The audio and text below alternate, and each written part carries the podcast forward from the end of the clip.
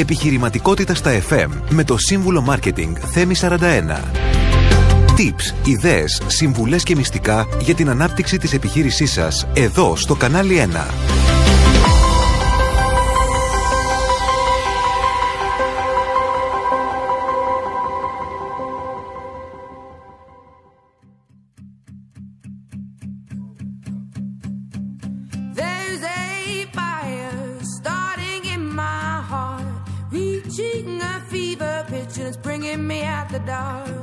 Φίλες και φίλοι, καλησπέρα σας. Καλώς ήρθατε στην εκπομπή Επιχειρηματικότητας στα FM. Είμαι ο σύμβουλος Marketing Θέμης 41 και θα είμαστε παρέα για μία ώρα. Στην εκπομπή αυτή συζητάμε για το marketing των μικρομεσαίων επιχειρήσεων με ιδέες, προτάσεις, tips, συνεντεύξεις και νέα από την εβδομάδα που πέρασε. Και βέβαια με πολύ, πολύ μουσική. Όπως κάθε Τετάρτη απόγευμα, 7 με 8 θα είμαστε μαζί. Εδώ, στο κανάλι 1 90,4. Και βέβαια μπορείτε να επικοινωνήσετε μαζί μας στο 695-1904-904 Viber το οποίο επιλέγετε κάθε εβδομάδα στο email studio papakikανάλι1.gr και βέβαια περιμένω τα email σας εκεί και τηλεφωνικό κέντρο αν θέλετε να βγείτε ζωντανά να μιλήσετε μαζί μας στο 210 42 24 441 έως 6. Και σήμερα, Τετάρτη 19 Ιουλίου, είναι η τελευταία μέρα της σεζόν για την εκπομπή μας. Εμείς θα ανανεώσουμε το ραντεβού μας τον Οκτώβρη, αλλά σήμερα έχω δύο πολύ ωραία θέματα για εσά.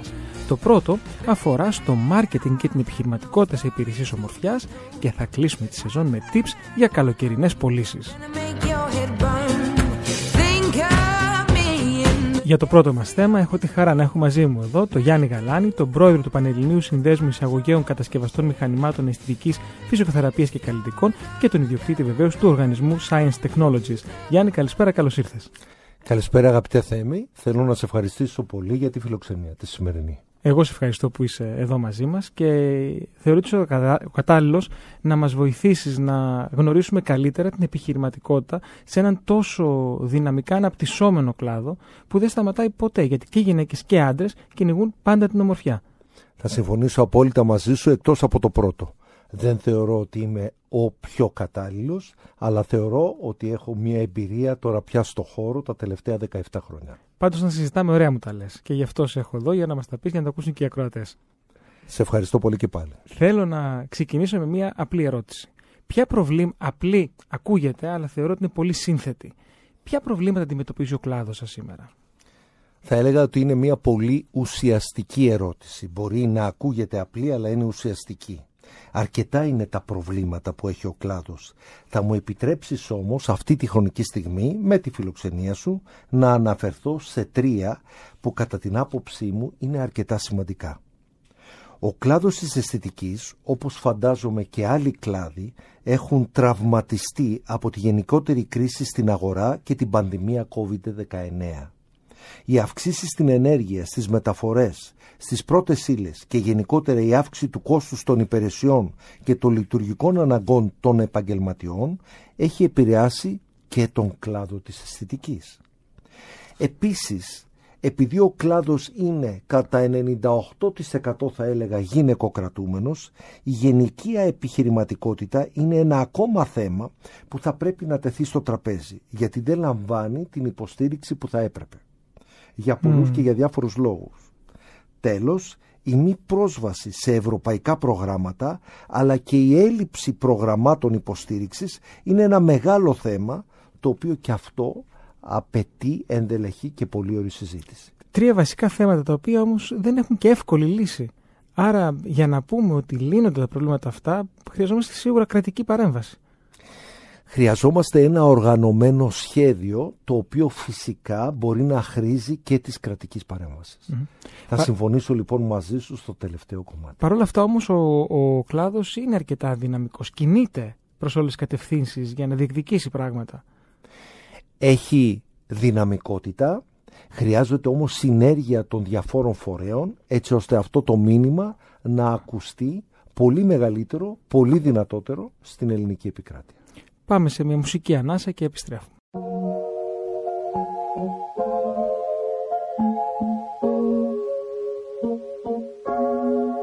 Thought I'd end up with Sean, but it wasn't a match.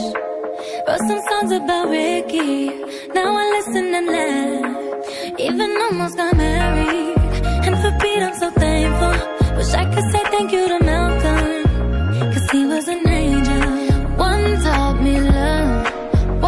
Let me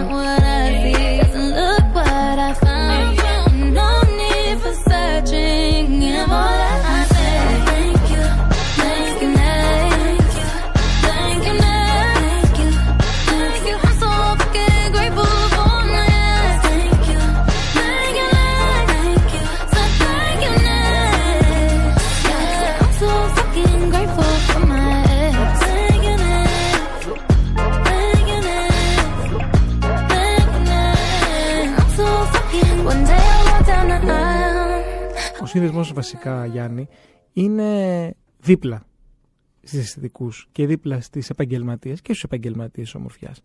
Ποιος ο ρόλος σας στην υποστήριξή τους, έτσι όπως έχει διαμορφωθεί το επάγγελμα ε, σήμερα; Ενέτη 2023. Πολύ σωστά. Ο Ψάμκα, ο Πανελλήνιος Σύνδεσμος Αντιπροσώπων Μηχανημάτων και Καλλιντικών στο χώρο της αισθητικής και της φυσικοθεραπείας, θέλει, μπορεί και είναι δίπλα στα μέλη του, καταρχάς, αλλά και στην επαγγελματία αισθητικό. Έτσι λοιπόν, μέσα από το site μας, η πρώτη πλατφόρμα επικοινωνίας www.psamka.gr Το οποίο θέλω να πω ότι το έχετε ανανεώσει ε, και έχει γίνει πολύ σύγχρονο. Σας παρακολουθώ και στα κοινωνικά δίκτυα. Μ' αρέσουν οι αρτήσεις σας. Γενικά έχω δει έναν, ε, ε, έναν αέρα ανανέωσης και φρεσκάδας, για να είμαι ειλικρινής.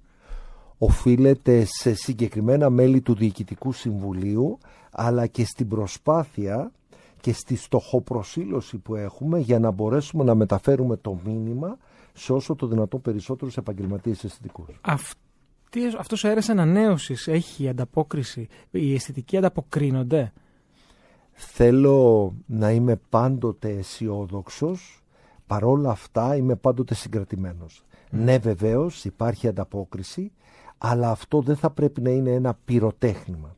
Θα πρέπει να είναι μια αέναη και συνεχής προσπάθεια ενημέρωσης, διάδρασης μαζί τους. Νομίζω ότι είμαστε στο σωστό δρόμο.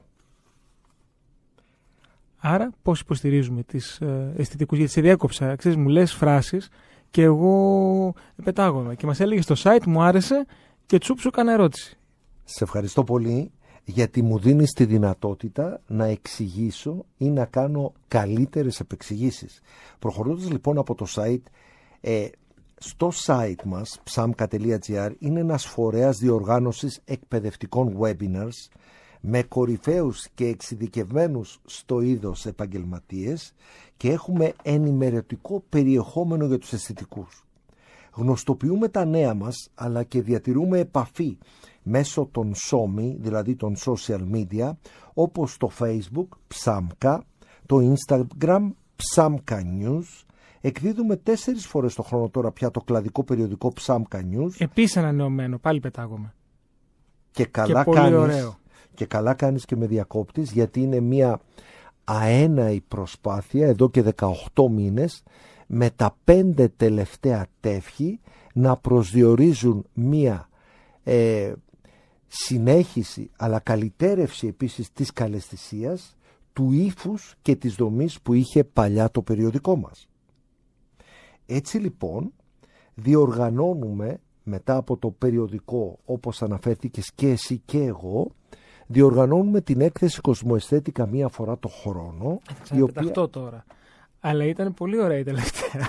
Έχω να το πω, δηλαδή, γιατί βλέπω τις ε, εξελίξεις. Ε, χαίρομαι που μας λες ότι ήταν ωραία.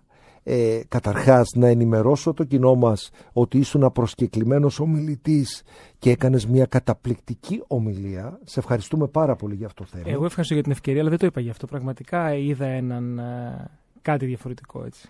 Στην έκθεση λοιπόν έχουμε ένα διπλό ρόλο. Το πρώτο είναι να κάνουμε ένα συνέδριο με ανάλυση των τάσεων και των προκλήσεων καθώς και ενημέρωση από ακαδημαϊκούς αλλά και ειδικούς στο χώρο της αισθητικής κοσμετολογίας και έκθεση η οποία θα περιλαμβάνει τις τελευταίες εξελίξεις της αγοράς σε προϊόντα, μηχανήματα αλλά και γενικά σε εξοπλιστική διαδικασία. Πώς έχει αλλάξει το τοπίο ε, σε επιχειρήσεις ομορφιά σήμερα, τι έχει αλλάξει; Πώς έχει, το επάγγελμα, ναι, το επάγγελμα, ναι, πώς έχει αλλάξει; Γιατί ε, είναι μια πολύ ωραία ερώτηση, αλλά προσπαθώ λίγο να εξειδικεύσω την απαντηση Εάν εννοείς λοιπόν πώς έχει αλλάξει το επάγγελμα, το επάγγελμα της αισθητικού σήμερα, επέτρεψε μου να κάνω μια μικρή ιστορική αναδρομή. Η αισθητική στην Ελλάδα εμφανίστηκε λίγο μετά από το Δεύτερο Παγκόσμιο Πόλεμο, λίγο πριν περίπου το 1950. Η πρώτη αισθητική, οι πρώτες αισθητικοί από τη Γαλλία έφεραν στην Ελλάδα τον καθαρισμό προσώπου, την αποτρίχωση, το μασάζ και τα περίφημα τότε αλλά και τώρα γαλλικά καλλιτικά. Ωστόσο, η ιστορία του αισθητικού ή της αισθητικού κοσμετολόγου, κοσμετολόγου στην Ελλάδα ξεκινάει το 1969 όταν και νομοθετείται το επάγγελμα και η άδεια ασκήσεως επαγγέλματος γίνεται υποχρεωτική. Από τότε έχουν περάσει αρκετά χρόνια. Οι αισθητικοί συσπηρώθηκαν, από το 1981 ξεκίνησε η οργάνωση των επαγγελματιών του κλάδου σε συλλόγους, σωματεία και φτάνουμε στο σήμερα, όπου η αισθητικός δεν είναι ο επαγγελματίας που κάνει απλώς θεραπείες προσώπου ή μακιγιάζ. Έχει καταλήξει με την καλή έννοια να φυτά για τέσσερα χρόνια στο τμήμα βιοιατρικών επιστημών της Σχολής Επιστημών Υγείας και Πρόνοιας στο Πανεπιστήμιο Δυτικής Αττικής, να διδάσκεται ανατομία ανθρώπινου σώματος, φυσιολογία, χημεία, κοσμητολογία, Πολύ δερματολογία, βεβαίως, βεβαίως, λέιζερ, αποτρίχωση, μαλάξεις, δηλαδή μασάζ προσώπου και σώματος και άλλες και έχει αποδείξει μάλλον και έχει αποκτήσει άδεια άσκησης επαγγέλματος. Πολύ σημαντικό. Μπορεί να εξετάσει την κατάσταση των ιστών του δέρματος, του προσώπου και του σώματος, να επιλέξει την κατάλληλη για την περίπτωση αγωγή, καθαρισμός προσώπου, θεραπεία ακμής, απολέπιση, αναζωογόνηση, τόνωση των κυτάρων του δέρματος, λιποδιάλυσης, σφίσφυξη και άλλες εφαρμογές, προχωρώντας στην ολική εφαρμογή τους. Η αισθητική πια διαθέτει την επιστημονική γνώση και την τεχνική, αλλά κυρίως είναι μία τέχνη. Επιπλέον, η αισθητική σαν επιστήμη καταστάσσεται στις επιστήμες υγείας και η κύρια ενασχόληση των αισθητικών είναι να προάγουν και να συντηρούν το υγιές δέρμα και εν γέννη την υγεία του οργανισμού. Και τέλος, ας μου επιτραπεί να πω ότι έχουμε δύο πολύ σοβαρά μεταπτυχιακά τμήματα. Ένα στο Παδά στο Πανεπιστήμιο Δυτικής Αττικής και ένα στο ΔΙΠΑΕ ε, στο Διεθνές Πανεπιστήμιο στη Βόρεια Ελλάδα, στη Θεσσαλονίκη. Θεσσαλονίκη. Ε, καταπληκτικά όλα αυτά και μου σκέφτομαι τώρα ότι από τη νέα σεζόν αξίζει να φέρουμε και εκπροσώπους από τον κλάδο να μιλήσουν ε, για το επάγγελμά τους και θα είναι και πολύ ωραία και στο συνδυάσουμε. Γιατί θα είναι χαρά μας τόσο από την ΟΣΕΔΑΕ ναι. όσο και από τα τοπικά σωματεία αλλά και αυτό που λέμε καθημερινοί εργαζόμενοι με οντότητα και εμπειρία θα ήταν πολύ μα πολύ δημιουργικό να κληθούν και να απαντήσουν στις εύστοχες ερωτήσεις αγαπητέ θέμα. Πάμε σε ένα πολύ σύντομο μουσικό διάλειμμα και επιστρέφουμε.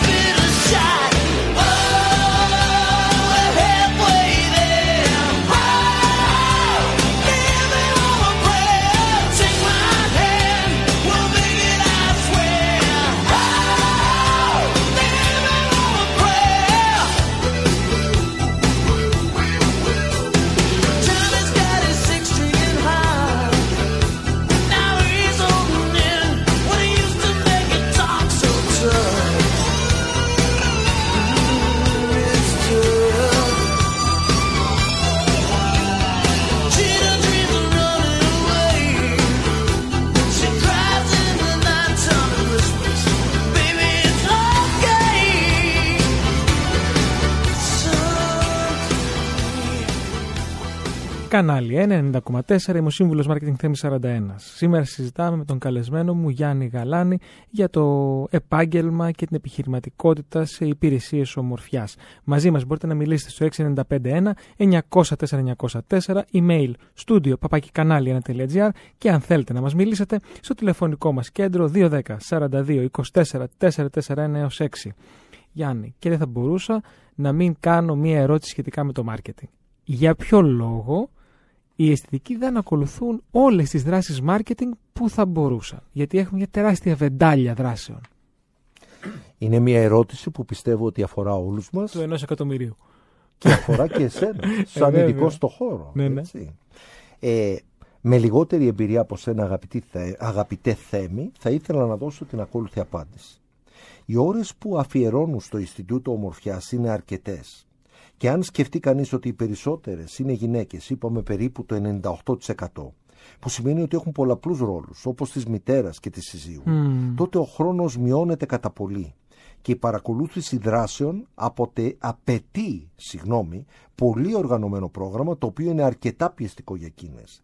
Επιπλέον, η γνώση που πιθανόν να μην έχουν για το μάρκετινγκ ή η δυσκολία της εξέβρεσης κατάλληλων συνεργατών ίσως να είναι άλλοι δύο λόγοι για τις οποίες οι αισθητικοί δεν μπορούν να ακολουθήσουν στο βαθμό που θα πρέπει τις δράσεις μάρκετινγκ. Πολύ ενδιαφέρον. Αλλά θεωρώ όμως ότι σιγά σιγά όσο πάει, τις χρησιμο- ε, χρησιμοποιούν και όλο και περισσότερο μπαίνουν στο, στη σκέψη αυτή και στη λογική του ότι πρέπει να προωθήσω τη δουλειά μου προς τα έξω. Το μόνο σίγουρο είναι ότι ε, ο COVID-19 και γενικά όλη αυτή η αποχή από τη διάδραση βοήθησε στο να γίνονται τόσο δια, διαδικτυακές ενημερωτικές διαδικασίες όπως επίσης Έγιναν πολλά να σεμινάρια. χρησιμοποιηθούν να χρησιμοποιούν περισσότερο το Facebook και το Instagram. Και βέβαια, εντάξει, να μην μπούμε σε θέματα marketing, αλλά πρέπει να καταγράφουμε και στατιστικά και ιστορίες και τέτοια. Εντάξει. Ε, Είναι για τη συζήτηση που θα κάνουμε από τη νέα σεζόν. Βέβαια, εκτός από τα προϊόντα, τα οποία παίζουν πάρα πολύ σημαντικό ρόλο για τις καμπίνες που χρησιμοποιούν, αλλά και τα προϊόντα που συστήνουν στις πελάτες και στους πελάτες τους μετά τις θεραπείες, παίζουν ρόλο και τα μηχανήματα αισθητικής. Γιατί πλέον οι πελάτες, οι καταναλωτές, έχουν ανάγκη για πιο δραστικά αποτελέσματα, αν μου επιτρέπετε να το πω αυτό. Ε, ποια το ωφέλει για ένα Ινστιτούτο να χρησιμοποιήσει την τεχνολογία; Αγαπητέ Θέμη, ζούμε σε μια εποχή όπου οι τεχνολογίες εχμής γνωρίζουν αλματώδη ανάπτυξη. Η ανάπτυξη καινοτόμων θεραπείων και προϊόντων είναι ένας από τους πυλώνες ενδυνάμωσης και προαγωγής του κλάδου της αισθητικής. Γενικά οι προηγμένες αισθητικές εφαρμογές σε προβλήματα όπως φωτογύρανση, τοπικό πάχος, κυταρίτιδα, ανεπιθύμητη τριχοφυΐα και άλλες πλεονακτούν έναντι άλλων θεραπείων που δεν περιλαμβάνουν μηχανήματα αισθητικής. Στα βασικά τους πλεονεκτήματα συγκαταλέγεται η έλλειψη παρενεργειών γιατί είναι και ασφαλή και πραγματοποιούνται από επαγγελματίες αισθητικούς. Εν κατακλείδη, τα μηχανήματα καλύπτουν όλες τις απαραίτητες προϋποθέσεις έτσι ώστε να παρέχουν ασφαλείς και αποτελεσματικές λύσεις αισθητικής. Και νομίζω μονόδρομος για την εξέλιξη, θα έλεγα, και την ανάπτυξη. Ε, θεωρώ ότι είναι μονόδρομος για την εξέλιξη ενός Ινστιτούτου.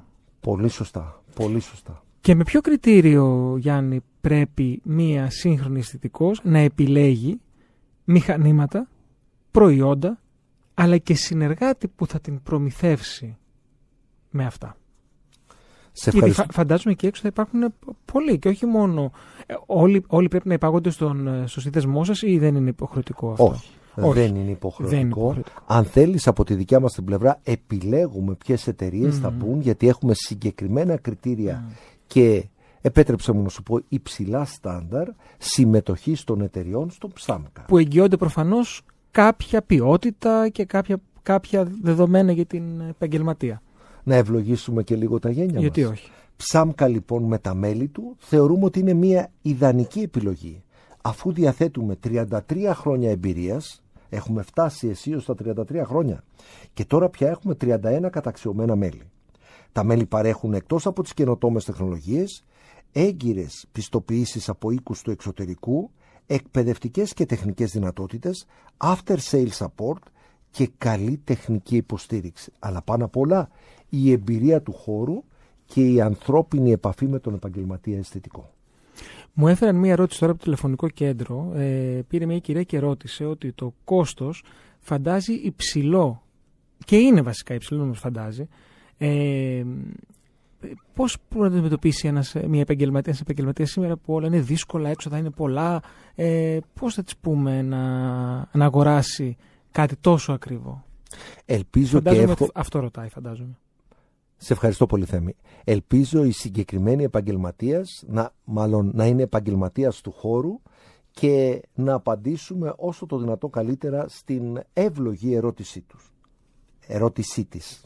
Με βάση τη σχέση κόστους και αποτελέσματος, τα μέλη μας είναι διατεθειμένα να κάνουν ένα μικρό business και marketing plan για το συγκεκριμένο εξοπλισμό που θέλει να αποκτήσει. Οι χρηματοδοτικές δυνατότητες που, δίνεται από, που δίνονται από τα μέλη μας, καθώς και η δυνατότητα να εκμεταλλευτεί σε συγκεκριμένες περιόδους του χρόνου τις προσφορές και τις εκτόσεις που προσφέρει το κάθε μέλος, είτε στα συνέδρια και τις εκθέσεις, είτε καθ' όλη τη διάρκεια του χρόνου, δίνεται η δυνατότητα να εξοπλίσει το κέντρο της ή το κέντρο τους με τον απαραίτητο εξοπλισμό.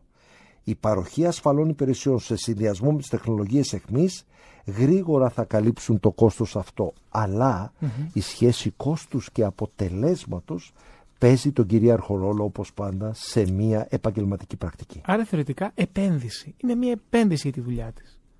Ακριβώς. Ε, υπάρχει κάποιο ε, χρονικό ε, διάστημα παράθυρο όπου έχει ζωή ένα μηχάνημα θα έλεγες από την εμπειρία σου; Δηλαδή επενδύω σήμερα σε ένα μηχάνημα το οποίο μετά από 2, 3, 5, 10, 20, 50 χρόνια ε, θα πρέπει να το αλλάξω ή δεν υπάρχει κάτι συγκεκριμένο; Είναι μια πολύ σύνθετη ερώτηση αυτή. Αν με ρώταγες πριν από 10 χρόνια η απάντησή μου θα ήταν διαφορετική. Τώρα οι προμηθευτές, οι οίκοι εξωτερικού προσπαθούν να κάνουν το εξής. Να φέρουν τεχνολογίες οι οποίες να διαρκούν πέραν της πενταετίας. 5 με 10 χρόνια είναι ένας δόκιμος χρόνος έτσι ώστε να μπορεί να γίνεται η ανανέωση του εξοπλισμού της αισθητικής βασισμένο σε ένα business και marketing plan που θα φέρει απτά κέρδη στον επαγγελματία για να μπορέσει ξανά να επενδύσει. Άρα θεωρώ ότι 5 με 10 χρόνια είναι ένας αρκετά καλός χρόνος για να μπορέσουμε να έχουμε την καλύτερη σχέση κόστους και αποτελέσματα. Ποια μηχανήματα αισθητικής είναι hot αυτή την περίοδο; Μην μας πεις brand, θα μας πεις όφελος. Τι κάνουν ή δεν, ή δεν μπορούμε.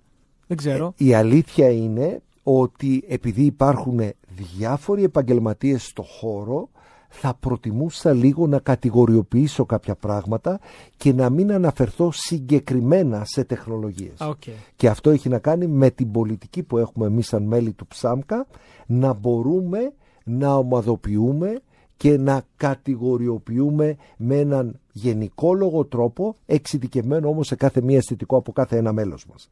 Έτσι λοιπόν θα έλεγα το εξής. Οι τεχνολογίες σε αυτό που λέγεται laser παίζουν πολύ σημαντικό ρόλο. Τώρα πια υπάρχουν ανεξάρτητοι. Θα σου πω, επειδή έχουμε και ακροατές που δεν θα καταλαβαίνουν αν είναι laser, laser αποτρίχωση ή laser που κάνει και άλλα πράγματα.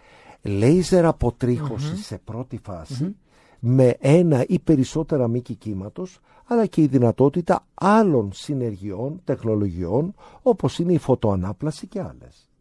Άρα λοιπόν το λέιζερ παραμένει αυτό που λέγεται η κορονίδα των προσπαθειών στο χώρο της αισθητικής δεν θα πρέπει όμως να απεμπολίσει τα δικαιώματά του ε, τα μηχανήματα και οι τεχνολογίες για το πρόσωπο όπως τα μηχανήματα και οι τεχνολογίες για το σώμα.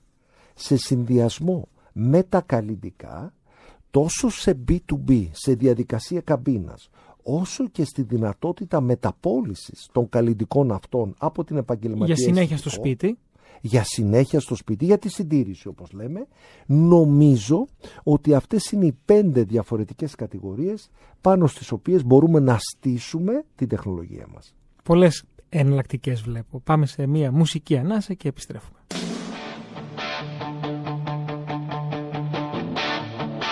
got my first real six string.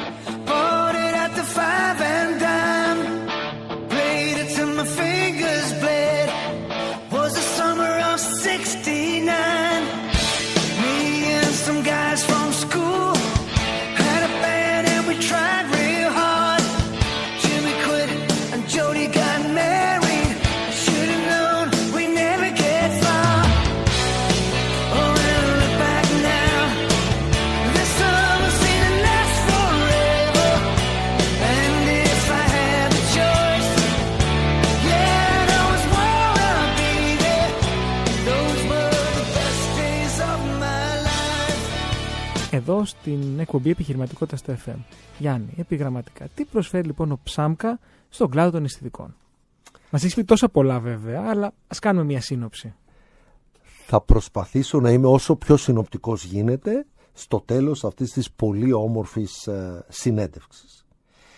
Εμείς σαν Ψάμκα προσβλέπουμε στην υγιή συνεργασία με τους επαγγελματίες του χώρου της αισθητικής και κοσμητολογίας και γενικότερα της ευεξίας προς τους οποίους απευθύνονται τα προϊόντα μας, είτε μηχανικός εξοπλισμός είτε καλλιτικά και οι υπηρεσίες όμως των μελών μας. Όπως αναφέραμε και παραπάνω, διοργανώνουμε εκθέσεις, η κοσμοαισθέτικα είναι η κύρια έκφανση αυτών των εκθέσεων, εκδίδουμε το κλαδικό περιοδικό Ψάμκα News και χρησιμοποιούμε σύγχρονα μέσα προβολής marketing, όπως και συνεχή ανατροφοδότηση στο μέσο κοινωνικής δικτύωσης Facebook και Instagram. Τέλος, με την ιστοσελίδα μας psamka.gr οριοθετούμε το στίγμα μας στο χώρο της επαγγελματικής αισθητικής. Στα πλαίσια της ενδυνάμωσης προσφοράς προς τα μέλη και τους επαγγελματίες του χώρου, αναλαμβάνουμε τη διοργάνωση εκδηλώσεων επαγγελματικής επιμόρφωσης σε συνέργεια με επιστημονικούς πανεπιστημιακούς φορείς, συνεργαζόμαστε με επαγγελματικές οργανώσεις, κλαδικές σημεί, με κρατικούς φορείς, αλλά και πολύ σύντομα με μέσα μαζικής ενημέρωσης για την παρουσίαση και την προβολή. Ποιες τάσεις βλέπεις στον κλάδο; Και εδώ θα αναγκαστώ να είμαι σύντομος δίνοντας μια τελευταία διάσταση μετά από τις τάσεις. Η σύγχρονη τάση στον κλάδο είναι οι τεχνολογίες εχμής και οι μη επεμβατικές αισθητικές θεραπείες. Τόσο στη διεθνή αλλά και στην ελληνική αγορά. Και πηγαίνοντας λίγο πίσω, ολοκληρώνοντας από τη δικιά μου την πλευρά την τοποθετηση είναι ότι σε έρευνες που έχουν γίνει το sproutsocial.com μπορεί να ανατρέξει κανείς. 78% των πελατών, των καταναλωτών που αγοράζουν από, μια, από έναν χώρο επαγγελματικής αισθητικής θα ξαναέρθουν να, ξανά, να αγοράσουν ξανά μετά από μια θετική εμπειρία μαζί τους στα social media είναι πάρα με πάρα πολύ σημαντικό και θα ήθελα... Και ερχόμαστε στο marketing πάλι δηλαδή. Αυτό μου λες. Ακριβώς. Όλα ξεκινούν και καταλήγουν εκεί. Ακριβώς, όπως το λες. Όπως το λες Θέμη. Γιάννη, σε ευχαριστούμε πάρα πολύ για σήμερα. Και εγώ σε ευχαριστώ. Θέλω να σε ευχηθώ καλό καλοκαίρι. Επίσης. Αλλά ανανεώνουμε το ραντεβού μας για τη νέα σεζόν. Θέλω να ανανεώσω το ραντεβού μας και εδώ αλλά και πάλι στον Ψάμκα γιατί επιτρέψτε μου να πω αγαπητές φίλες και φίλοι ότι ο Θέμης 41 αποτελεί ένα πολύ σημαντικό στοιχείο στο χώρο του μάρκετινγκ το οποίο εμείς σαν Ψάμκα φιλοδοξούμε να χρησιμοποιήσουμε εντός καλών εισαγωγικών όσο το δυνατό περισσότερο. Θέμη ένα μεγάλο ευχαριστώ. Εγώ σε ευχαριστώ. Εμείς ε, ολοκληρώσαμε τώρα το μισάωρο της εκπομπής. Πάμε σε σύντομο διαφημιστικό και επιστρέφουμε. Πίσω στην εκπομπή επιχειρηματικότητας στη FM, ο σύμβουλος Marketing Θέμης 41 και αλλάζουμε καλεσμένο τώρα και αλλάζουμε και θέμα βέβαια. Πάμε σε ένα πολύ καλοκαιρινό θέμα. Θα μιλήσουμε για το πώς μπορούμε να αυξήσουμε τις πωλήσεις μας την καλοκαιρινή περίοδο online. Έχω τη χαρά να έχω μαζί μου τον φίλο και συνεργάτη Σπύρο Ανδριόπουλο, με τον οποίο ανοίξαμε τη φετινή σεζόν εδώ στο ραδιόφωνο. Και την κλείνουμε και μαζί. Γιατί, Σπύρο, όπως είπα και στην αρχή, είναι η τελευταία εκπομπή για φέτος. Θα είμαστε πάλι από το Σεπτέμβριο εδώ στο κανάλι 1 και σε ευχαριστώ πάρα πολύ. Πήγε πολύ καλά, ήσουν πολύ γουρλής. Οπότε ελπίζω να πάει καλά και το κλείσιμο επίσης, να πάμε και περάσουμε ωραίες διακοπές. Σε ευχαριστώ πάρα πολύ. Θέμη μου βάλεις πάρα πολλά. Καταρχάς, να σε ευχαριστήσω άλλη μια φορά για την ε, φιλοξενία στο φιλόξενο αυτό να είναι ε, και πολύ μοντέρνο πλέον σταθμό του Πυριά μας, το κανάλι 1. Ε, θέλω όσον αφορά για το καλοκαιρινό, ναι, δεν περιμένα τόσο καλοκαιρινή υποδοχή που θα μου κάνεις να φορέσω μαγιό και να έρθω με μαγιό. Οπότε έπρεπε να έρθω με μαγιό σήμερα για κάτι τελείως καλοκαιρινή. Γιατί τις τελευταίες μέρες είχαμε και πάρα πολύ ζέστη. Ε, βέβαια, βέβαια, δεν το συζητάμε. Ε, να πω για σένα, είσαι digital marketer, έχεις τελειώσει νομική στη Γαλλία, μεταπτυχιακό πάνω στο marketing στην Αγγλία. Από το 2006 το δικό σου digital agency, την AboutNet, που προσφέρεις υπηρεσίες ίντερνετ. Ε, είσαι πρόεδρος του ΣΕΔΕ, που με αυτή την ιδιότητα θα μας μιλήσει σήμερα, του Συνδέσμου Εταιριών Διαδικτύου Ελλάδος. Άρα έχεις την επιστασία, ή μάλλον όχι, βλέπεις όλο τον κλάδο. Αυτό θα πω. Τι αλλάζει την ψυχολογία μας το καλοκαίρι, τι αλλάζει την ψυχολογία των καταναλωτών το καλοκαίρι; Θέλω να σε ευχαριστήσω καταρχάς μου για την εισαγωγή, για την προσφώνηση την οποία μου κάνεις και για, την, για το μήνυμα βιογραφικό μου. Ε, ξεκινώ λέγοντας ότι είμαι ένας άνθρωπος ο οποίος λόγω της καθημερινής με ενασχόλησης με τις επιχειρήσεις τις οποίες φροντίζουμε να ασχολούμαστε με το ηλεκτρονικό εμπόριο μια και είναι ένας τομέας στον οποίο έχει ένα μεγάλο κομμάτι πλέον του εμπορίου με ηλεκτρονικά καταστήματα αλλά και γενικότερα με το επιχειρήν. Και προστρέχοντας να απαντήσω στην ερώτηση την οποία μου έκανες ναι η ψυχολογία των καταναλωτών εννοείται ότι αλλάζει με την έλευση του καλοκαιριού και ακόμα περισσότερο με την έλευση των θερινών διακοπών τους. Αλλάζει, άρα αλλάζει και ε, αυτό που λέμε η ψυχολογία του καταναλωτή, αλλάζει η συμπεριφορά του και έχουμε γενικότερα μία μεγαλύτερη διάθεση για δαπάνες σε σχέση με κάποιες άλλες εποχές. Πώς κυμαίνονται οι πωλήσει των, των e-shops; Γενικά αυτή την περίοδο, αν βλέπεις μια αύξηση, μια κάμψη στο σύνολο, αλλά και ειδικά ποιο είναι το trend και το pattern που βλέπουμε στο καλοκαίρι; Η αλήθεια είναι ότι οι πωλήσεις μέσα ανεβαίνουν σε μεγάλο βαθμό κυρίως μια και έχουμε τον Ιούλιο την περίοδο των εκτόσεων. Άρα σημαίνει ότι είναι μια περίοδος η οποία δίνει ακόμα μεγαλύτερη όθηση στην αγορά είναι ακριβώς πριν τις διακοπές οπότε κάποιοι οι οποίοι θα πάνε αργοπορημένα διακοπές δεν έχουν ξεκινήσει Σαββατοκύριακα ή οτιδήποτε άλλο να εκδράμουν Οπότε λοιπόν αυτοί οι άνθρωποι γενικά κάποιες μεγάλες τους αγορές τις κάνουν κατά τη διάρκεια των θερινών εκπτώσεων. Οπότε ο Ιούλιος και για το φυσικό κατάστημα και για το ηλεκτρονικό κατάστημα ε, είναι ένας πολύ καλός μήνας. Ο Ιούνιος συνήθως επίσης είναι ένας καλός μήνας διότι Κάποιοι αγοράζουν τόσο άλλους πλέον τα καταστήματα, τα περισσότερα έχουν συνεχώς προσφορές όλο το χρόνο πέρα από την περίοδο των εκτόσεων, οπότε πάντα μπορούν να βρουν κάποια συγκεκριμένη προσφορά ή οτιδήποτε άλλο. Αλλά την ε, περίοδο του Ιουνίου θα σου έλεγα ότι η τάση φέτος λόγω εκλογών, ψυχολογίας ή οτιδήποτε άλλο του κόσμου σίγουρα και η ακρίβεια η οποία υπάρχει μέσα που υπήρξε τέλος πάντων στα σούπερ μάρκετ, στις βενζίνες, στα καύσιμα, στη θέρμανση, οτιδήποτε άλλο. Υπάρχει, δεν υπάρχει, υπήρξε. Ναι, ε, τα επίσημα στοιχεία της ε, κυβέρνησης αυτή τη στιγμή δείχνουν ότι πέφτει ο πληθωρισμός. δεν το έχουμε καταλάβει μάλλον. Αλλά ο πληθωρισμός λέει ότι πέφτει. Εγώ δεν το έχω καταλάβει. Ναι, ναι. Ε, δεν ξέρω τώρα. Εντάξει, τα επίσημα στοιχεία όμως τα οποία παρουσιάζουν τέλος πάντων σου λέω ότι είναι ότι θεωρητικά πέφτει. Αλλά από τη στιγμή που πέφτει ο πληθωρισμός σημαίνει ότι πέφτουν οι τιμές. Επίσημα όμως σου λέω ότι όντως μάλλον ε, η πραγματικότητα είναι ότι δεν έχουν πέσει αυτή τη στιγμή οι τιμές.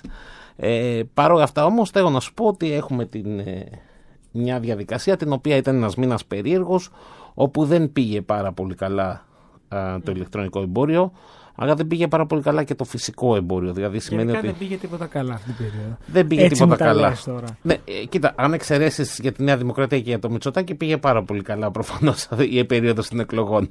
Αλλά για τον υπόλοιπο κόσμο, προφανώς ε, στο εμπόριο δεν πήγε καλά. Τουλάχιστον όχι ακόμα, δεν το έχουμε δει. Εντάξει, είναι και εκλογές πάντα φέρνει ένα το σούρα και μια ταραχή. Δεν θα έπρεπε όμως, ναι. γιατί πραγματικά ε, οι εκλογές υπάρχουν ε, χώρες όπως είναι η Ιταλία οι οποίες έχουν πολύ συχνά εκλογές και δεν έχουν σταθερές κυβερνήσεις και η οικονομία συνεχίζει να υπάρχει. Σαν την Ελλάδα δεν έχει. Ναι, αυτό είναι αλήθεια. Είμαστε παράδειγμα όντως. Να σε ρωτήσω, υπάρχουν κάποιοι κλάδοι που ευνοούνται περισσότερο στις ε, πωλήσει το καλοκαίρι; Βέβαια. Βέβαια, σαφές είναι οι κλάδοι οι οποίοι προσφέρουν καλοκαιρινά είδη, δηλαδή μαγιό, είδη θαλάσσης, τα φαρμακεία τα οποία έχουν τις ε, κρέμες, τα αντιλιακά, τα οτιδήποτε τα οποία χρειαζόμαστε για το τσιμπήματα ή οτιδήποτε άλλο. Οπότε έχουν μια μεγάλη αύξηση η συγκεκριμένη κλάδη του Οι καλοκαιρινές εκπτώσεις βλέπουμε και ελαστικότητα. Κοίτα να δεις, οι καλοκαιρινές εκτόσεις είναι κάποιες, είναι, πάντα ήταν οι οποιασδήποτε εκτόσεις, είναι μια περίοδος η οποία ανεβάζει κατά πολύ το, το τζίρο των καταστημάτων, γιατί σίγουρα ο κόσμος βρίσκει μια ευκαιρία για να μπορέσει να αγοράσει τα προϊόντα τα οποία είτε χρειάζεται άμεσα είτε θα χρειαστεί μετέπειτα.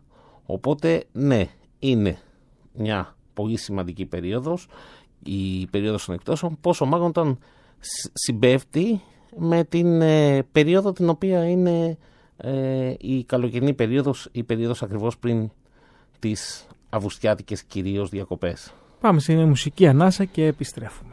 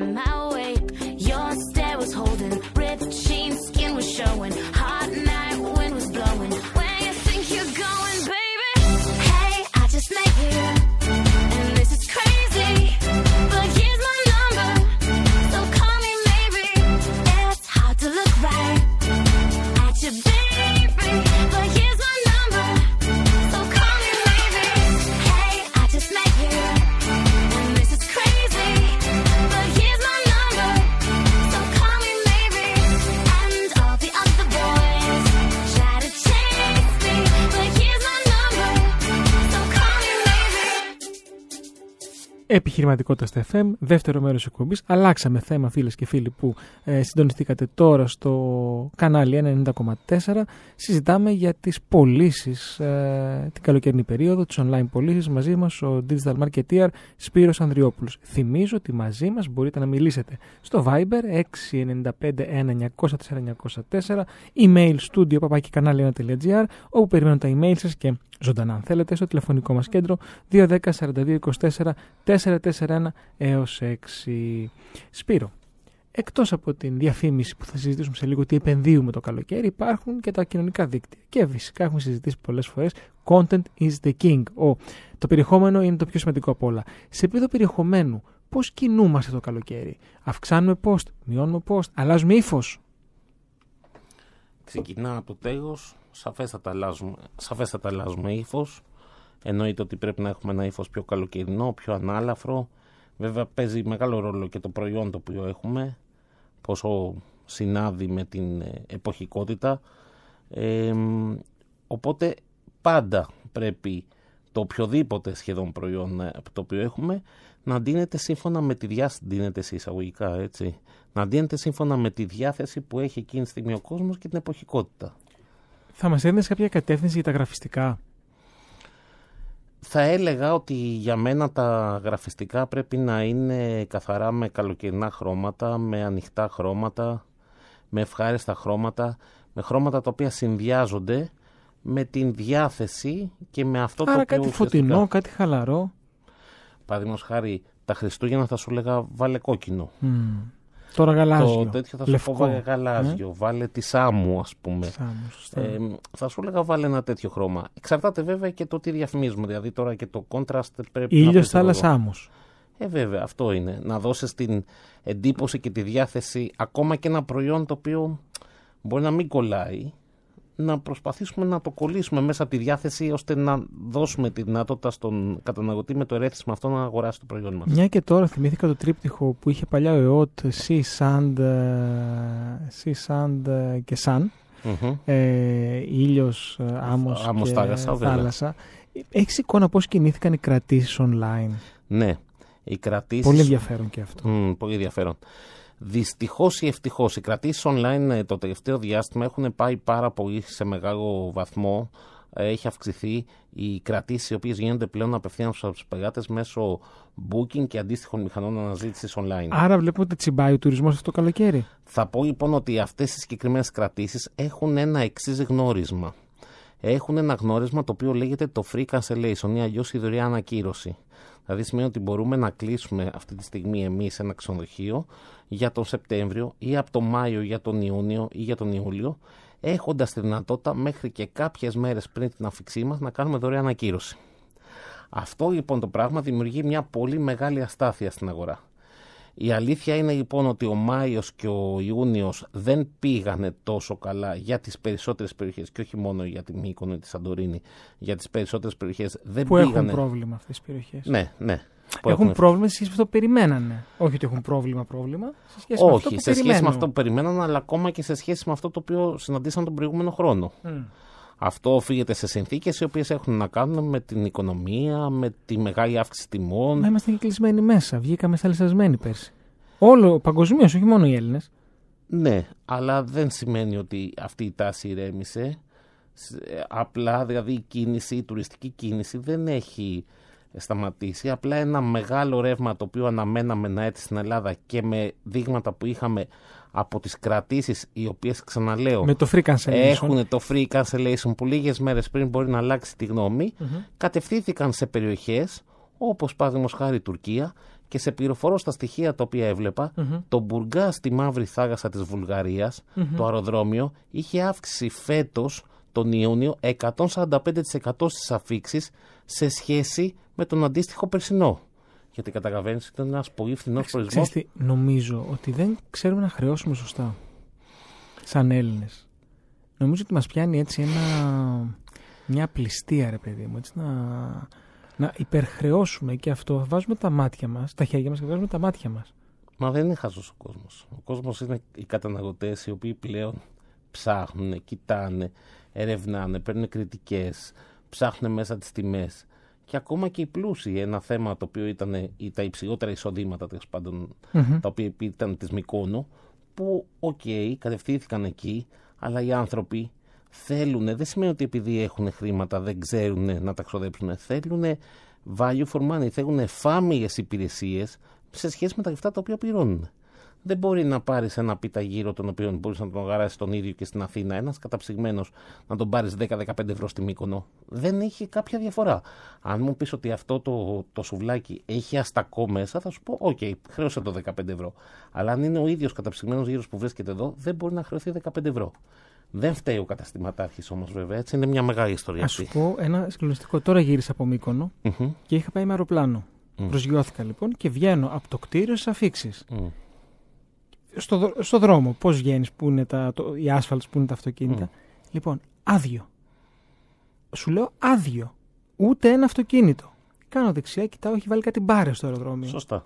Την ξέρεις την ιστορία; Δεν ξέρω την ιστορία με τις μπάρες. Έχει βάλει κάτι μπάρες για να μπουν τα αυτοκίνητα μέσα, δηλαδή ο ιδιώτης να πάρει τη γιαγιά που προσγειώθηκε. Σωστά. Ο, το βανάκι του ξενοδοχείου για να πάρει τον πελάτη που ήρθε πρέπει να πληρώσει ετησίως ένα ποσό αρκετές χιλιάδες ευρώ για να πάρει πάσο για να μπει μέσα. Οπότε τώρα όλοι μένουν πίσω από τις μπάρες, φτάνουν τουρίστες λοιπόν, ο χώρος αφήξεων είναι όταν σου λέω δεν έχει... Τι να σου πω, άδειο άδειο. Και, ε, και έξω από τις μπάρες το χάος, ε, το κτέλ, ε, βανάκια, αυτοκίνητα, ε, κόσμος. δεν, το καταλαβαίνω. Έδωσε τη δυνατότητα το αεροδρόμιο όμως, να ξέρεις, πέρα από τις συνδρομές τις οποίες υπάρχουν, έδωσε τη δυνατότητα να μπορέσουν να μπαίνουν μέχρι δύο διελεύσεις την ημέρα με maximum δωρεάν παραμονή των 10 λεπτών και μετά τα 10 λεπτά χρεώνονται μια, Όποιο, δηλαδή αυτό που μου έλεγε, δεν μπορεί να περάσει και κάποιο Α, μπορεί. Ναι, ναι, Πάντως ναι. ήταν άδειο, είναι ψυχή μέσα. Ναι, έτσι. ναι, ναι, γιατί ο κόσμος το που είδε την μπάρα και ότι πρόκειται να πληρώσει, σταμάτησε τα πηγαίνει. Άρα υπάρχει εναλλακτική. Υπάρχει ε, εναλλακτική 10 ευρώ, ε, συγγνώμη, 10 λεπτά δωρεάν και μετά πληρώνουν ένα, ένα καλό ποσό, ένα ακριβό ποσό που είναι που πληρώνουν. Και ναι. ακόμα και τα βανάκια από τα free parking ή οτιδήποτε άλλο που έρχονται και παίρνουν τους τους τουρίστες, οτιδήποτε άλλο που παραλαμβάνουν, δεν μπορούν να μπουν διότι έχουν μόνο μέχρι δύο διελεύσεις την ημέρα. Μετά πρέπει να πληρώσουν και δεν σηκώνουν την μπάρα και δεν τους αφήνουν να βγουν. Μάλιστα. Πάντως δεν, δεν υπήρχε μέσα ίχνος, έτσι. Αφού ναι. λέω κάτι δεν πάει καλά, κάτι δεν γίνεται. Άλλο νησί ήρθα. Όχι. Αλλού προσγειώθηκε το αεροπλάνο, Όχι. λέω. Δεν έχω έτσι σωστό. Όχι. Για την Αθήνα δεν μου μίλησες τώρα αυτό. Για τη Μύκονο. Α, συγγνώμη, για τη Μύκονο. Μπερδεύτηκα. Εγώ νόμιζα ότι μου μίλησες για την Αθήνα. Ναι, ναι, ναι, ναι. ναι εδώ αυτό... Στην Αθήνα αυτό συνέβη ναι. με αυτό. Α, για τη Μύκονο δεν το ξέρω αυτό. Ναι. Πάντως δεν είχε τίποτα μέσα. Δεν ξέρω τι ισχύει. Λοιπόν, Φύγαμε τώρα. Πού πήγαμε στη Μύκονο, γιατί τι κρατήσει σου έλεγα. Α, ναι, γιατί το φύγαν σε Λέσον, μας είπες τέλεια. Πίσω, πίσω. Τον Αύγουστο κλείνουμε το e-shop μας. Δεν το κλείνουμε ποτέ το e-shop μας. Ποτέ το e-shop μας δεν Και πώς θα πάμε, γιατί εγώ είχα, είχα ένα, μια, μια στη Θεσσαλονίκη και μου έκανε παρατήρηση ο, ο, ο ένας από τους ε, θεατές μου λέει Μα εγώ θα πάω Χαλκιδική. Μάλιστα. Τι κάνουμε τον Αύγουστο, κλείνουμε το e-shop ή όχι; Τον Αύγουστο δεν κλείνουμε το e-shop μας. Τον Αύγουστο απλά λέμε, βγάζουμε μια ενημέρωση ότι οι παραγγελίες σας λόγω των ημερών θα έχουν μια καθυστέρηση στην παράδοση δεν πρόκειται να έχει τον ίδιο όγκο λογικά των παραγγελιών τις οποίες θα είχε μια άλλη εποχή. Παρόλα αυτά όμως το ηλεκτρονικό κατάστημα έχει αυτή την ιδιότητα στο μυαλό του καταναλωτή ότι είναι μια δυνατότητα να μπορεί να αγοράσει 24 στο 24 365 μέρες το χρόνο. Άρα όχι, δεν κλείνει ποτέ το e-shop μας. Απλά βγάζουμε μια ανακοίνωση η οποία βγαίνει είτε στο e-shop είτε όταν πάνε να αγοράσουν, τον οποία τους λέει ότι λόγω των ημερών και των εταιριών courier κτλ. θα κάνουμε μια καθυστέρηση στην παράδοση των παραγγελιών. Αν εγώ το θέλω, θα πάω σε άλλο e-shop που θα πουλάει το ίδιο πράγμα. Mm. Άρα δικό μαχαίρι. Αν μπορείς να βρεις κάποιον άνθρωπο ο οποίος θα μπορέσει να σε αντικαταστήσει για αυτές τις μέρες να μπορέσει να παραδώσεις, OK. Okay. Όμως, αν το θες κατευθείαν, εκεί πρέπει να το αξιολογήσεις. Αν είσαι μια μικρομεσαία επιχείρηση, ε, δεν νομίζω ότι αξίζει να μην πας διακοπές τέσσερις μέρες για τέσσερις παραγγελίες τις οποίες μπορεί να χάσεις. Οπότε και ο πελάτης λοιπόν θα κάνει μια υπομονή αναγκαστικά και θα πάρει το προϊόν του που έχει ψωνίσει από την ξαπλώστρα. Έχει ψωνίσει, να ξέρεις, ίσως ο πελάτης που κάθεται. Εμένα μου λες. Ψωνίζει λοιπόν από την ξαπλώστρα. Ε, δεν περιμένει εκείνη τη στιγμή να έρθει κάποιος να το φέρει εκείνη τη στιγμή στην άμμο. Καλά. Οπότε δύο, τρεις, τέσσερις μέρες μετά ε, θα μπορέσει να το παραγάβει Δεν και περιμένει. πέντε μέρες μετά. Πάμε σε ένα τραγούδι και επιστρέφω. We don't talk anymore. We don't talk anymore. We don't talk anymore like we used to do. We don't laugh anymore. What was all of it for? Ooh, we don't talk anymore like we used to do. I just heard you found the one you've been looking. You've been looking for. I wish I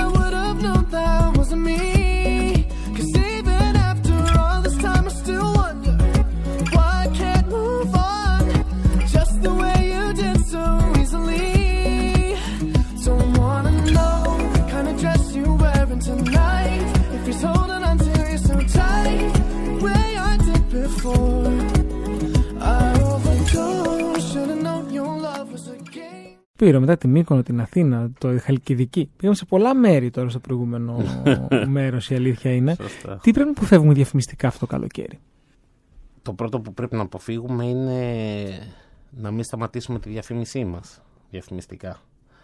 Ε, δηλαδή σημαίνει ότι επειδή ο κόσμος είναι στην παραλία, πολλοί κόσμος γενικά πιστεύει ότι τον Αύγουστο ή ότι πρέπει να κλείσει όπως μου ανέφερε στο ηλεκτρονικό- το ηλεκτρονικό κατάστημα ή ότι πρέπει να σταματήσει τη διαφήμισή του.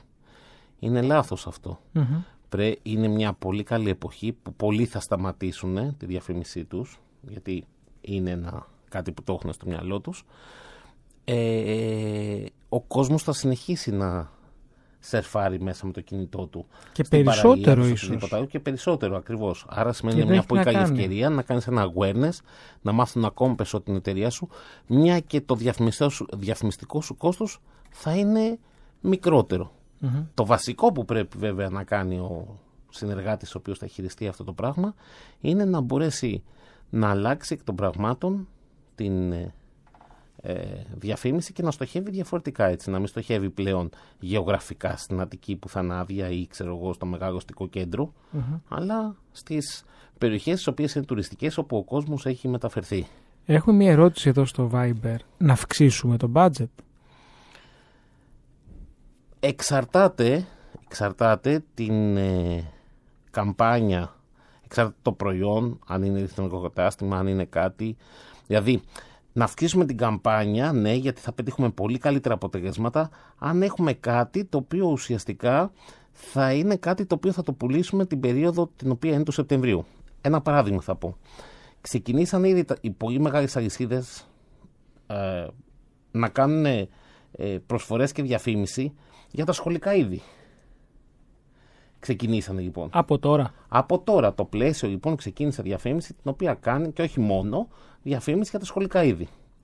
Εάν λοιπόν, ποιο, ποια, είναι, ποια είναι ουσιαστικά το σκεπτικό είναι ότι θέλει, δεν περιμένει άμεσα πωλήσεις, θέλει να μπορέσει να τυπωθεί στον καταναλωτή το brand με, το- συνυφασμένο με τα συγκεκριμένα σχολικά Με τα συγκεκριμένα σχολικά, ναι. ώστε την ώρα την οποία ουσιαστικά θα πρέπει να τον ξαναστοχεύσει γιατί θα είναι η ώρα της οποίας είναι αγορά θα λέγεται αυτό στη δικιά μας γλώσσα λέγεται remarketing δηλαδή θα είναι μία καθαρά στόχευση σε έναν άνθρωπο που ήδη ενδιαφέρθηκε για τα προϊόντα μας ήδη ενδιαφέρθηκε για τα Ναι, σχολικά βρες Σπύρο, αλλά μια μικρομεσαία επιχείρηση που πιθανόν ακούει τώρα. Πώς, αυτό είναι ένα budget, ε. Εντάξει, σαφέστατα καταλαβαίνω ότι είναι ένα budget. Απλά το θέμα είναι ότι έχοντας και το budget το ίδιο να κρατήσει μεταξύ μας έτσι για να μπορέσουμε να το εξηγήσω λίγο καλύτερα και το ίδιο budget να κρατήσει θα έχει πολύ καλύτερη απόδοση από ό,τι είχε τις, τον Ιούλιο, τον Ιούνιο ή τον ε, Μάιο. Και ο λόγος είναι ότι πραγματικά θα έχει πάρα πολύ ε, μεγαλύτερη προβολή λόγω έλλειψης ανταγωνισμού και διαφήμισης. Μια και μιλάς για απόδοση. Ε, εσύ στους πελάτες σου δίνεις απόδοση; Δηλαδή 1 προς 5, 1 προς 10. ποτέ δεν δίνουμε απόδοση από πριν, είμαστε, αλλιώς θα ήμασταν... Γιατί ε, εμένα μου έρχονται πελάτες που λένε. ε, εντάξει, εγώ δεν κάνω digital βέβαια, κάνω συνολική στρατηγική. Αλλά έρχονται και μου λένε. ε, μου έχουν πει για απόδοση. Δηλαδή αυτή είναι η φράση που κυκλοφορεί. Ένα προς κάτι. Θέλω να πιστεύω ότι αυτό το εισαγωγικά εμ, κακώς κείμενο, για να μην πω κάποια, πω ότι είναι ένα καθαρά επικοινωνιακό ή υπηρεσιακό τρικ, εμ, ότι πλέον δεν θα το ακούνε οι καταναλωτές, δεν θα το ακούνε μάλλον οι επιχειρηματίες, διότι δεν ισχύει.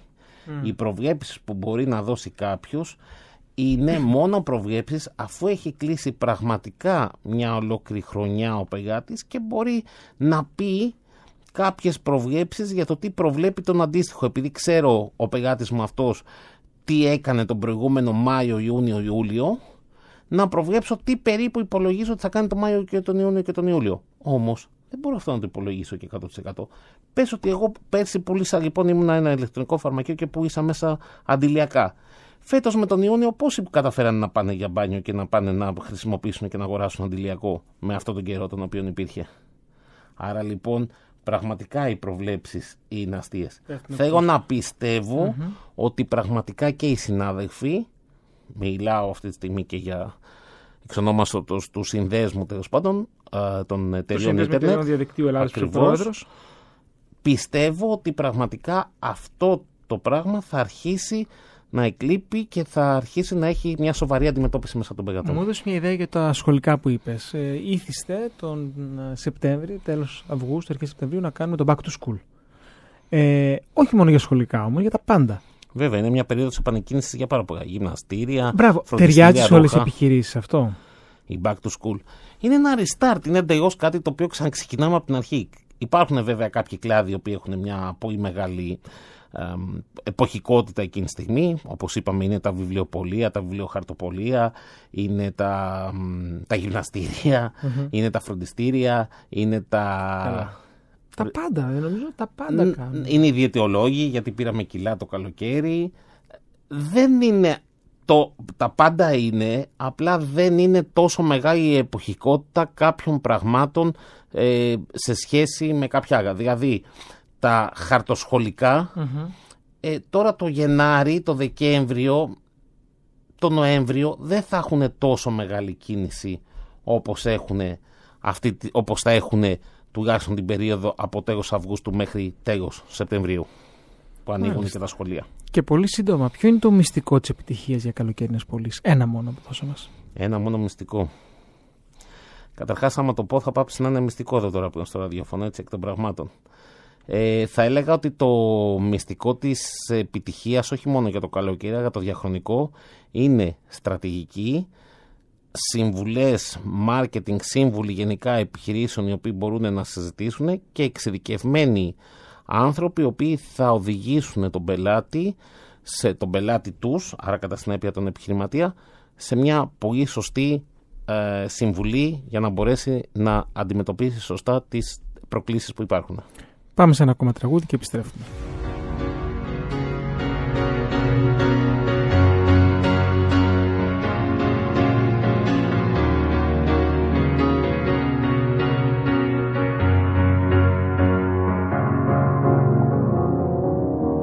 Cause you're a sky, cause you're a sky full of stars.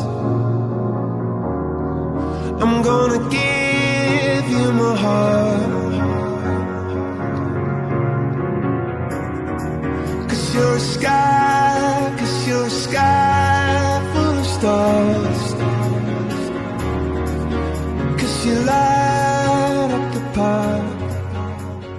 Πίσω στην εκπομπή Επιχειρηματικότητας στα FM. Μαζί μου ο Σπύρος Ανδριόπουλος. Συζητάμε για τις ε, καλοκαιρινές πωλήσεις online. Ποιες οι τάσεις στο ηλεκτρονικό εμπόριο, Σπύρο; Οι τάσεις του ηλεκτρονικού εμπορίου είναι πλέον οι καταναλωτές είναι πολύ πιο απαιτητικοί, κάνουν πολύ μεγάλη έρευνα, κάνουν χρόνο να μπορέσουν να ε, αποφασίσουν για το προϊόν, την υπηρεσία την οποία πρέπει να διαλέξουν. Ε, συνεχίζουν να κοιτάνε πάρα πολύ τις κριτικές οι οποίες υπάρχουν για μια υπηρεσία, για μια εταιρεία, για ένα προϊόν και πλέον είναι πολύ πιο συνειδητοποιημένοι. θα έλεγα ότι ο συνδυασμός του ηλεκτρονικού εμπορίου με το φυσικό εμπόριο είναι πάρα πολύ σημαντικό. Ένα ηλεκτρονικό κατάστημα το οποίο μπορεί να σου δείξει το προϊόν και να ξέρεις ότι είναι στη γειτονιά σου για να πας να το αγοράσεις, να το φορέσεις κατευθείαν, να μαθαίνει ένα ρούχο ή οτιδήποτε άλλο είναι πάρα πολύ σημαντικό. Άρα εκεί μπαίνουν και οι εταιρείες courier και η παράδοση, αυτό το αυθημερώνει την επόμενη μέρα, που είναι κάτι πάρα πάρα πολύ σημαντικό. Αυτές θα έλεγα ότι είναι οι Αυτό βασικές courier είναι το α και το ω πια. Γιατί τη σημασία δεν έχει να πουλάς, αλλά πότε παραλαμβάνει ο άλλος. Σπύρο, σε ευχαριστώ πάρα πολύ για σήμερα. Σε ευχαριστώ και εγώ πάρα πολύ Θέμη, για την πρόσκληση. Ανανεώνουμε για την πρώτη εκπομπή από το Σεπτέμβρη, γιατί πάντα μου κάνεις ποδαρικό. Με χαρά. Με να χαρά. περάσει Όλα ένα καλά υπέροχο να πάνε. καλοκαίρι. Και εσύ και οι όλοι οι ακροατές. Ευχαριστώ πολύ. Φίλες και φίλοι, η εκπομπή επιχειρηματικότητας στα FM έφτασε στο τέλος της και για σήμερα αλλά και για αυτήν τη σεζόν. Φεύγουμε για καλοκαιρινές διακοπές. Είμαι ο σύμβουλος Marketing Θέμης 41 και ήμασταν εδώ για μία ώρα στο κανάλι 1 90,4 με τη μοναδική ραδιοφωνική εκπομπή στην Ελλάδα για το marketing και την επιχειρηματικότητα των μικρομεσαίων επιχειρήσεων. Στον ήχο ήταν ο Ανδρέας Ζώρας, τον οποίο και ευχαριστώ πολύ. Τηλεφωνικό κέντρο Γιώργος Καρίδης. Ένα μεγάλο ευχαριστώ για τους χορηγούς επικοινωνίας αυτή τη σεζόν, όπου κάθε εβδομάδα επικοινωνούν και επικοινωνούσαν την εκπομπή on demand στο επιχειρηματικό κοινό. Επιχειρό.gr, startup.gr και περιοδικό franchise business. Και εμείς φυσικά τα λέμε και τηλεοπτικά ε, από τη συχνότητα του One Channel κάθε Σάββατο και Κυριακή 12.30. Τελευταία εκπομπή για αυτή τη σεζόν ε, με πολύ ωραίο θέμα που έχουμε αυτό το Σάββατο, ψυχική ανθεκτικότητα και πώς να την αντιμετωπίσουμε στην επιχειρηματικότητα. Και τηλεοπτικά ανανεώνουμε το ραντεβού μας για το Σεπτέμβρη. Ακολουθεί λοιπόν σύντομο δελτίο ειδήσεων ε, και αμέσως μετά μουσικό πρόγραμμα εδώ. Μείνετε συντονισμένοι στο κανάλι 90,4. Εμείς ανανεώνουμε το ραντεβού μας για τα μέσα Σεπτεμβρίου. Μέχρι τότε να είστε καλά, να περάσετε όμορφα. Καλές διακοπές και να είστε επιχειρηματικά δραστήριοι και δημιουργικοί. Καλό σας βράδυ. Ήταν η εκπομπή Επιχειρηματικότητας στα FM με το σύμβουλο Marketing Θέμη 41. Η εκπομπή δεν περιέχει συμβουλές για επενδύσεις ή σίγουρο κέρδος. Ο σκοπός της εκπομπής είναι η ενημέρωση και εκπαίδευση των ακροατών σε θέματα επιχειρηματικότητας. Κάθε επιχείρηση είναι διαφορετική και απαιτεί εξειδικευμένη προσέγγιση.